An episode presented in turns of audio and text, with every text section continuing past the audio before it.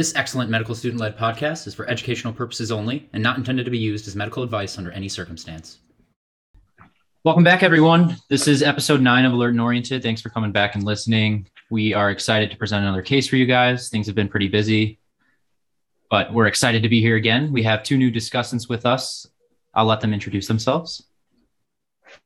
I'm Megan. I'm a third year student at Rush, about a third of the way through my third year. Um, so still getting the hang of things, but I'm excited to be here today. I'm Antonio. I'm a fourth year student at Rush, uh, going into internal medicine. Excited to work on this case. How are how's it feel to be done with applications, Antonios? It's it feels nice. I said now you have the struggle of scheduling them. Yeah. And Dr. Abrams is here with us. Yeah, great to see you guys. I uh, you're getting my sympathy with the with, with the uh, well, you're through the application process. Now you're on the you're on the uh, you know interview interview process. I and I know Kevin, you have your first interview tomorrow. I do tomorrow morning. Got to squeeze this episode in though, right? it happens so fast. Yeah, I'm, I'm looking forward to it. Just trying to enjoy the process as much as I can. All right, guys, you ready to good, dive good in? Good luck to the two of you guys. Thank you. Megan, good it. luck with your clerkships. Thank you. I need it. All right. We have a case of a 33 year old African American male who presented with complaints of progressive dyspnea on exertion, a non productive cough, night sweats, and a 30 pound weight loss over the preceding three months. All right, I can start. So, starting just with the dyspnea on exertion, um, just kind of tackling that. You always want to break it down into the different organ systems. Um, so, it could be an issue with the lungs, could be an issue with the heart, um, could be something hematologic like anemia. Um, but when you add the cough on top of that, it definitely kind of localizes more to a lung pathology. Um, but then adding in the night sweats and the weight loss, those are kind of red flags that we usually ask a lot of patients. Um, so, the fact that he does have those kind of points to the fact that there's something more systemic going on. And this is obviously more of like a subacute process. Um, so all the usual like pneumonia infections, I feel like are probably less likely here, just because it's been going on for so long. Agreed. And then night sweats and 30 pound weight loss is more concerning for malignancy. Um, and a non-productive cough makes me, like you said, think less of an infection. Now I'm just reflecting already, Megan, you're what months into your M3 year and you just broke down that differential so well, like dyspnea on exertion, tying in how it could be cardiac, how it could be something like anemia, not just focusing on it being a lung pathology, but then using the info that there's some kind of non-productive cough in the background and using that to help localize, like you said, is I think you're already off to such a strong start for your your your clerkship years, and I can't wait to see where things go for you. You guys ready for the next aliquot? Bring it on. So we got some past history here. His past history was significant for morbid obesity, hypertension, tobacco use, right-sided congestive heart failure, and then obstructive sleep apnea. Yeah, um, especially with the tobacco use and, like I was saying, concern for malignancy with this 30-pound weight loss and these night sweats. Um, he does have that history of tobacco use, and then also thinking of uh, congestive heart failure, like Megan said, cardiac he's got the risk factor of obesity and hypertension as well. Um, yeah, just adding to that, the fact that it's like the right-sided heart failure. I think if it was hypertension related, you kind of expect to see more of like a left-sided, um, but with the right side, then the sleep apnea kind of points more towards maybe like a pulmonary picture, and you can get pulmonary hypertension with that. Um, and just the obesity, you kind of have this like chronic inflammatory state. So I think it kind of increases the likelihood of just a lot of those inflammatory disorders. You guys made some great points there. Uh, I think focusing on that right-sided aspect of heart failure and thinking about what could cause that can help narrow our thinking. I'm wondering what you guys would be looking for on physical exam uh, in someone you know that has right-sided chest or congestive heart failure. Um, so now you see more of like the volume overload, um, just like with the JVD and the lower extremity edema um, is more common when you're looking at the right-sided heart failure. Um, a lot of times right-sided heart failure is caused by left-sided heart failure though. Um, so like the case that they do have that, you could expect to see some pulmonary findings, pulmonary edema, crackles on exam, stuff like that. What do you think about the obstructive sleep apnea? How are you framing that in your representation of the problem? Uh, given the morbid obesity, I'd say that's probably the most likely. Um, but I guess you can't really exclude something like underlying structural cause that's causing it. Uh, Megan, one of the things I like that you said earlier was sort of defining this on some sort of a time course, right? Because at least I think that the time course really is so helpful in starting to sort through sort through how you go about making a diagnosis and it's such an important part of the diagnostic process and sort of putting something like this into that you know acute subacute chronic and, and i realize you know for very few diseases do we really you know set those time limits right, but but thinking about it that way and thinking about it as okay, this is a potentially a subacute to chronic process that's going on in this person. Tempo, tempo, tempo. All right, let's go to aliquot 3. So, a little bit more additional history. So, 10 months earlier, a diagnosis of pulmonary embolus was made when he presented to a neighboring hospital with shortness of breath, but no confirmatory testing was done because of how overweight he was. He was treated with warfarin for three months. Again, this is pointing towards, you know, with the chronic obesity, uh, morbid obesity, thinking of more so like, like we said, inflammation, um, depending on what their physical activity is, thinking of like DVT. Um, but again, this is kind of more so pointing against the infection picture that we were kind of talking about earlier, and more so of like a chronic um, subacute condition, like Megan was saying. So just to clarify, they don't know for sure that it was a PE. They're just sus- suspecting that it was a PE. Yeah, correct. Okay. Um, so yeah, in a younger guy um, with no kind of like underlying history of any sort of like malignancy or anything, then that would make him hypercoagulable. I think that is kind of a red flag. Um, obviously, you need more information about like his activity level, all the any recent travel, um, smoking. I think he is a smoker. Um, but yeah, just kind of asking all those screening questions for a DVT um, to kind of figure out if this is like provoked, unprovoked, um, and then kind of tailoring your workup based on that. Yeah, yeah, great thinking, and you know it's not unheard of, but this guy's 33 and having a blood clot, pulmonary embolus at 33 is definitely a red flag that should raise our, you know, attention towards something. One disclaimer in here also, I, I told you guys this is an old case. And so I would say this case was around the time that CT, you know, a chest CT angiogram was just coming into was just coming into being. And so uh, I, I I'll, I'll leave it at that. For Aliquot four, six months after he was diagnosed with the presumptive PE, a CT scan of his chest showed significant hilar and mediastinal adenopathy with multiple lung nodules, including at least one that was cavitating. Basic labs, an autoimmune panel, ACE level, and PFTs were normal. He didn't return for four months, and that's when he presented to the pulmonary clinic with the complaints I initially presented to you guys. So, yeah, the multiple lung nodules concerning um, for malignancy, and then also cavitating ones. I mean, potentially TB. That's like a less likely, but always got to keep it on your differential just in case, especially with the night sweats as well. Yeah, I definitely agree. Um, other things kind of like sarcoid, I think maybe like histo or blasto can maybe give you some of like the hilar um, mediastinal adenopathy as well. Um, I know you probably expect the ACE level to be up um, with sarcoid, but I don't know if that's something that can like definitively rule it out. Good thoughts. And I like how you both kind of touched on what I kind of contribute to my illness script for cavitating and then hilar adenopathy, you know, fungal infections, malignancy, sure, bacterial infections, and then also autoimmune processes. And Megan mentioned if she was suspicious for something like sarcoid, you know, you would expect an ACE level to be high. But you, you raise a good point. You don't, you're questioning, you know, the sensitivity and or specificity of that. Um, but just keeping that in mind is important always. Are you surprised the labs are fine? I don't know. I guess not super surprised. Um, if it's something that's kind of been going on for a couple months, I guess you don't always expect there to be some kind of like huge lab or abnormality that's kind of sticking out at you. But yeah, I guess it doesn't really change anything too much. Right. And since we weren't like worried as much about like an acute infection, I mean, like white count and is not as relevant um, because we're not too concerned. So I'm not surprised that its basic labs are kind of the same. All right, Antonio, so you're on your sub-I. What are you what are you doing next for this guy? This guy, he had a CT so probably wouldn't repeat that unless it was like a year out. I mean, these these pulmonary nodules are concerning. I probably want to biopsy them and get Pulm involved and, and see what these uh, these nodules actually are, if they're concerning for malignancy or something else like sarcoid. So, so tissue's probably, the issue for you? Yeah.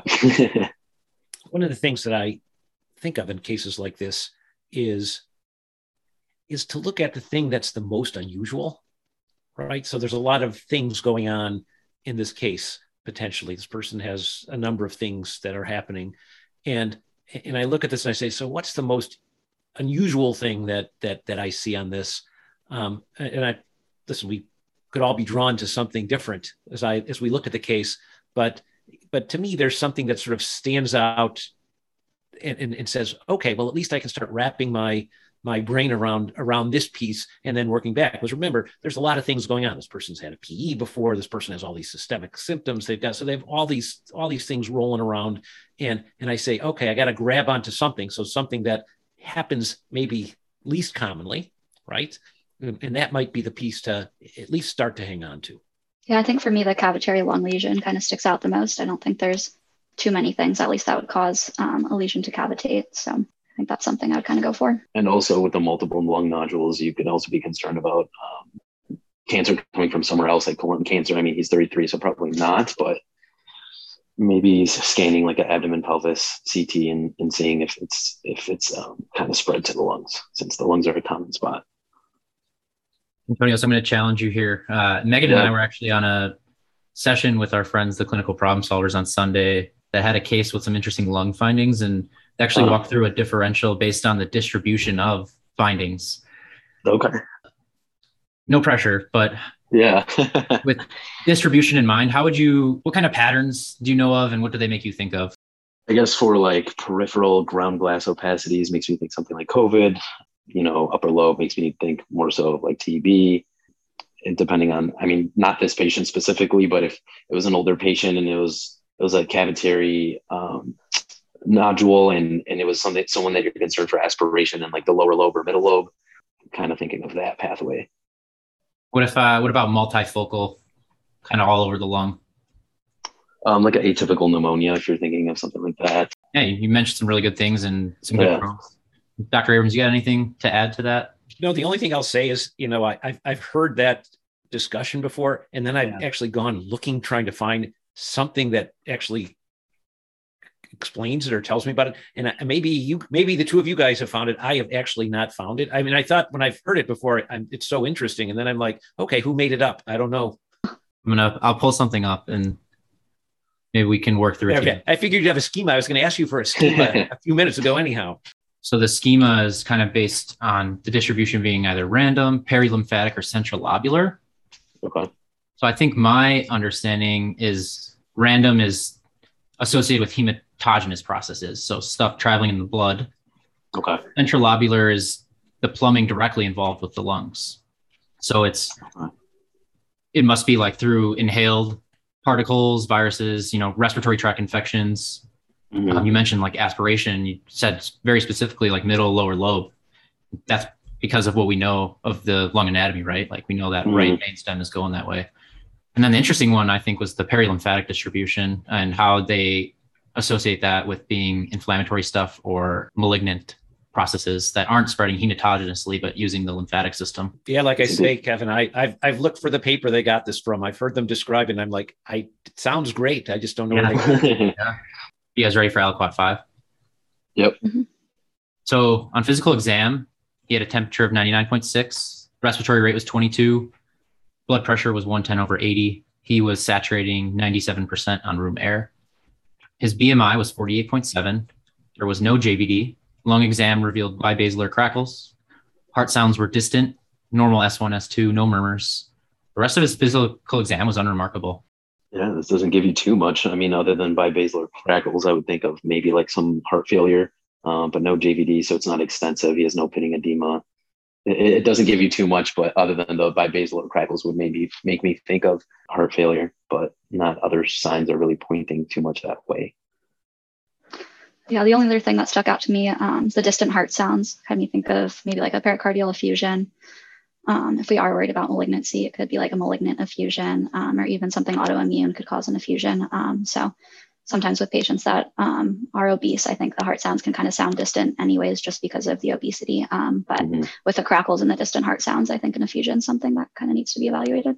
I think those are really good lines of reasoning. And I like how you kept in mind what it might be, but also what you know about the patient already and how that might affect physical exam findings and it's it's popular in our documentation, right? Like unable to access or did not visualize due to body habitus, right? Mm-hmm. So keeping that in mind is important, knowing that we now have a BMI to characterize this person's obesity. But like Antonio said, not a particularly helpful physical exam. I like to ask this of our discussants, sick or not sick? Not too worried. I mean, he might be sick, but like in, in the acute phase, no. Yeah you yeah, feel like you have the time to kind of think through things here. You're not worrying about, you know, grabbing the, yeah. getting ready to intubate this person or starting him on right. Yep. Especially on room air, 97% is making me less worried about it, even with the crackles. I was just going to say his blood pressure. I mean, 110 over 80 isn't super low, but Um, for a guy his size, I think you would expect it to be a lot higher than that. Maybe for most people, it's not hypotensive, but for him, it could be like a relative hypotension. So just something to keep in mind. Good point. The other thing I want to say is, you know, really your physical exam is the first diagnostic test that you really do. Mhm. And, uh, and, and again, as you guys say, it's sometimes certainly in people who are, you know, who are, have, who are markedly obese, it's tough to do. We're just not, we're not good at it. I say that. Mhm. And therefore the value you get out of it, you know, might be less. And, you know, if you really think about this in a sort of a strict sort of you know EBM sort of diagnostic testing thing, the, the likelihood ratio associated with this guy's physical exam is is is pretty close to it's pretty close to one. Mhm. You know, I, I know this. We've said it wasn't all that helpful, but what's your differential looking like now, guys? Still thinking of malignancy, potentially heart failure exacerbation, but less likely because of uh, there's no need for oxygen requirement and no JVD, no pitting edema. It might, I mean, it might just be the start of it, but less likely so, but more so malignancy. Yeah, malignancy. I think TB is still on the differential, and then now still other kind of inflammatory conditions like sarcoid and things like that. Mm. All right, let's go to the next aliquot. CMP, normal. CBC was only remarkable for a white count of 11.2. The ACE level now, upon recheck, was slightly elevated. They did a PPD that was negative, and his sputum smears were negative for acid fast bacilli. They did repeat that CT and showed that the dominant cavitary lesion had increased in size, and then there are now two new cavitary lesions. The lymphadenopathy has persisted, and there's numerous reticulonodular densities.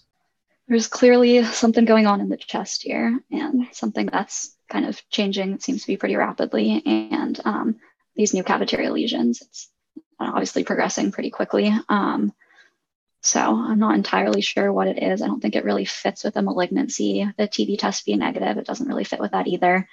Um, I don't know a lot about ACE levels. I keep thinking sarcoid when I see that, and now that it's a little elevated, um, I guess that's still in my mind. I don't know if like basilicosis and berylliosis and all those diseases that I learned a while ago and kind of forgot about. Um, I don't know if those kind of paint this picture either. Um, but yeah, I'm not entirely sure right now. Yeah, I agree. I'm not sure. I'm not too too familiar with ACE levels other than for sarcoid. I'm not sure if like if it's something like a D dimer where if there's inflammation, you could have like a false positive or you know falsely elevated ACE level. Um, but now that he's got a white count that's increasing and an ACE level that's now elevated, points you towards some kind of inflama- inflammatory process going on, and less so like rapidly spreading malignancy because it's not as common. So we have new cavitary lesions. Right. And we we talked earlier about how that's kind of the weirdest finding that we can kind of set Right. it on. Just keeping in mind his overall picture and then framing it with these new cavitary lesions. Does that point towards one thing more than another? I mean, the TB's kind of almost ruled out with the sputum. Um, so, I mean, that was that was the the one that I was uh, going towards. What's your representation for uh, TB mimickers? Mm, That's a great question.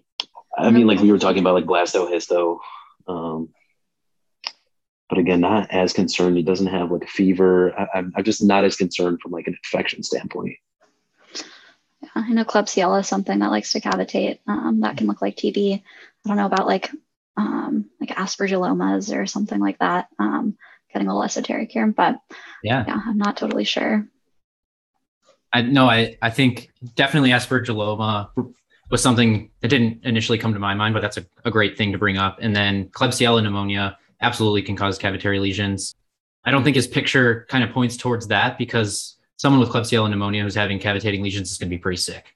What you did bring up though, the pneumoconioses was interesting, and they could certainly present, you know, with findings like these. And I think in the right, you know, occupational exposure, environmental exposure history, that those are those would be worth throwing on the differential and considering. Why don't you guys tell me what your next steps would be, and then what you're most suspicious of at this point?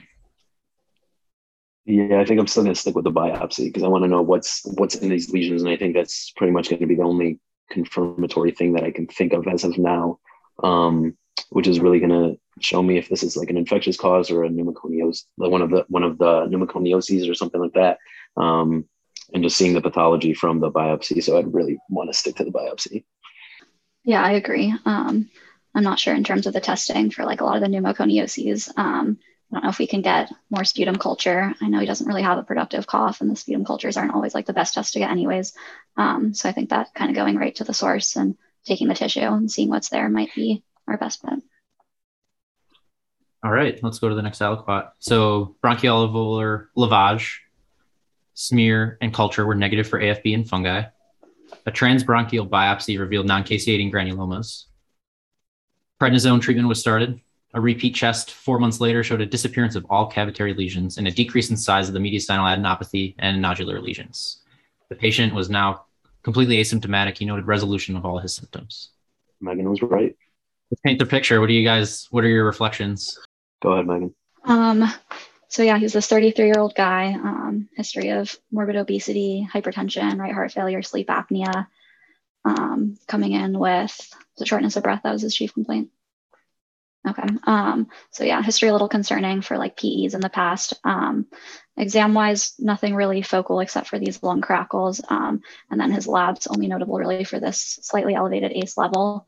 Um, on biopsy, we saw these non-caseating granulomas um, and all the TB workup was totally negative, um, and complete resolution of symptoms with prednisone. Um, so yeah, pointing to an inflammatory process, I think sarcoid, really good response to steroids, which is great. That was a great problem representation. I think you highlighted all the salient features. And, you know, if I hadn't heard anything about this case and that's all you told me, I feel like I knew exactly how you were thinking throughout. Dr. Abrams, anything you want to add at this point? Yeah, I want to first of all, I want to I, want to tell you guys what a great job you did talking through this.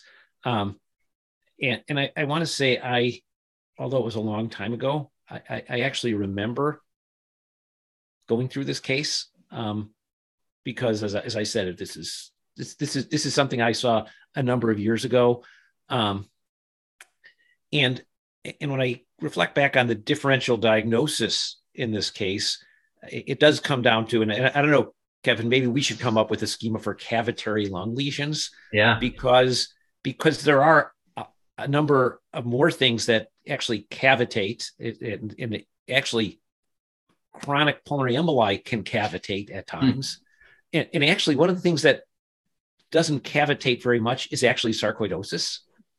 Hmm, and and so to me that's what made this case in my mind really interesting is that it is an unusual and i think you got some you got a slide after there it's an unusual cavitating it's an unusual cavitating disease. Certainly with everything else without the cavities you know you come oh this is probably sarcoid but you guys were right. I mean you have to go through that entire differential diagnosis and it's the tb and the tb mimickers and it's the you know inflammatory diseases and, really we could go through almost every inflammatory disease and say it could have been this it could have been rheumatoid arthritis and it could have been this one it could have been that one. And of course obviously there's the malignancy piece that that that goes through this also.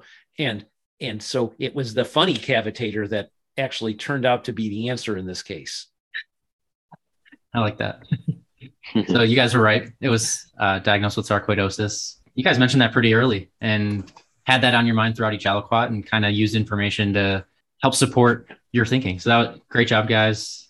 It's always exciting to hear how you reason. Antonios, we're almost done with medical school and we're soon to be interns and Megan's just kicking off her third year and already reasons so well. It's, yeah. it's so cool to see. Yeah. I was just going to ask about the pulmonary embolism. Is there a good way to kind of tie that into everything or? I, I don't know. I don't think so. I think he. Okay. You were right. Who knows if he even had a pulmonary embolism yeah. at that time? It was it was an empiric diagnosis, and uh, you know, again, he was treated, and then treatment was stopped. Okay. So sarcoid, it's a relatively common disease. Usually has an insidious onset, a benign course, and the diagnosis is made by exclusion. Um, patients can present with complaints of cough, dyspnea, chest pain. Chest X-ray will typically show bilateral hilar lymphadenopathy, and or pulmonary interstitial infiltrates. And like Dr. Abrams said, cavitary lesions are extremely rare and thought to occur in only maybe 1% to 3% of all cases. So therefore, sarcoid patients with cavitary lesions may be easily misdiagnosed. And you guys navigated through some of those other causes. So while the most common differential diagnosis for cavitary pulmonary lesions is neoplastic, infectious, autoimmune, and pulmonary infarct sec- secondary to septic or PE, got to keep sarcoid in mind. So in order to diagnose these cavitary lesions, cultures for AFB and fungi should be negative to rule those out. And then the hallmark finding is made on pathological diagnosis, showing that non-caseating granuloma Cavitary lesions may develop at any time during the course of this disease, as seen with the patient. Cavitary sarcoid may respond to steroids both clinically and radiologically, which was fortunately the case for this patient. So, keeping the diagnosis in mind can avoid a delay in administering medication that could potentially resolve symptoms and findings completely. Sarcoidosis is a disease that's notorious for easily finding its way onto many differentials. It is a multi-system granulomatous disorder that's really poorly understood, but thought to be a manifestation of T cells and activated macrophages that accumulate and lead to the formation of granulomas. Sarcoidosis is really a chameleon-like disease. It's a great mimicker of so many other different things, and it's so multisystemic that virtually any organ system has been associated as being involved. My illness script for sarcoidosis really centers around clinical manifestations distributed amongst five of the organ systems, primarily involving the lungs, presenting as bilateral hilar lymphadenopathy, can ultimately progress to fibrosis, and later manifest in pulmonary hypertension. There's various cutaneous associations that can include nonspecific rashes, erythema nodosum, and lupus pernio. There are ocular findings, interestingly, such as anterior uveitis. There's the notorious neurosarcoidosis that is a challenging diagnosis to make and often overlooked, but can present with cranial nerve palsies, nonspecific headache, even seizures.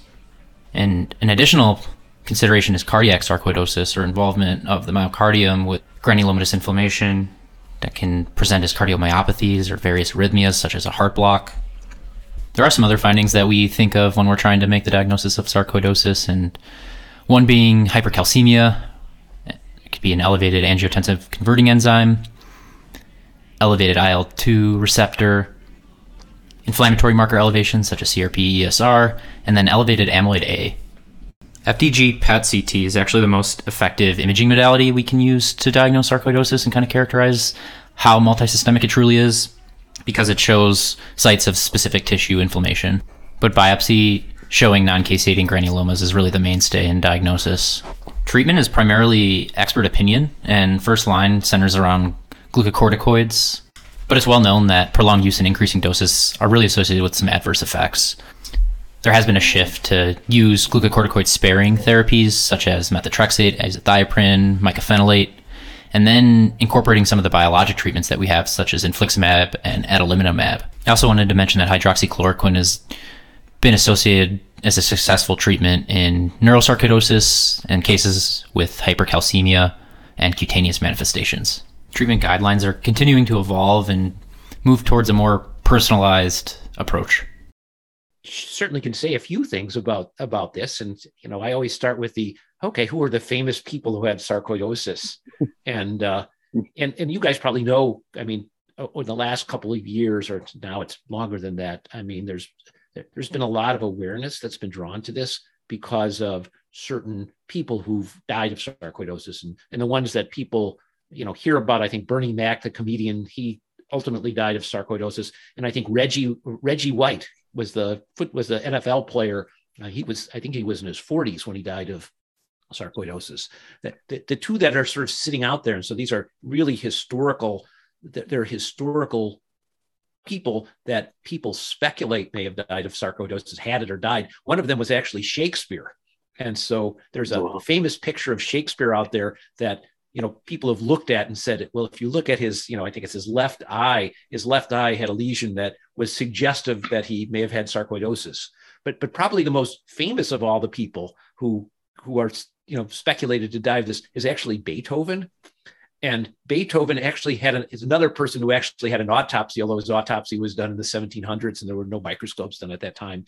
And there's at least a number of papers out there that that that that seem to indicate that the most likely cause of his death and and the likely cause of his of his deafness was sarcoidosis. Although eh, more, the more recent sort of speculation is actually that he died of Whipple's disease, oh. and, and that would be a, that'd be a oh, really hard one to prove. So I, I guess I'll stick with with the fact that Beethoven had sarcoidosis, and, and that's what ultimately caused his death. Wow, uh, I didn't know any of that. yeah, I had no idea. Some great and history. You just mentioning Whipple disease maybe. It would have been hard to diagnose then, and it's still is now. There's a patient on our heme service, and we're basically ruling out the entire kitchen sink of potential diagnoses. And then once that's done, and ID was like, maybe then we can consider uh, investigating for Whipple's disease. and Dr. Abrams, I think you definitely coined the the title of this episode with the funny cavitator. I like that a lot. well, thank you guys for coming on and discussing and showing off your clinical reasoning. I hope you had fun and that everyone listening enjoyed the case. Yeah, thanks so much for having us. It was awesome. Yep. Thanks for having us. Got to learn too. Uh, you guys were, fa- as usual, you guys were just just fabulous. Thanks again for listening. Person, time, and place. See you next time.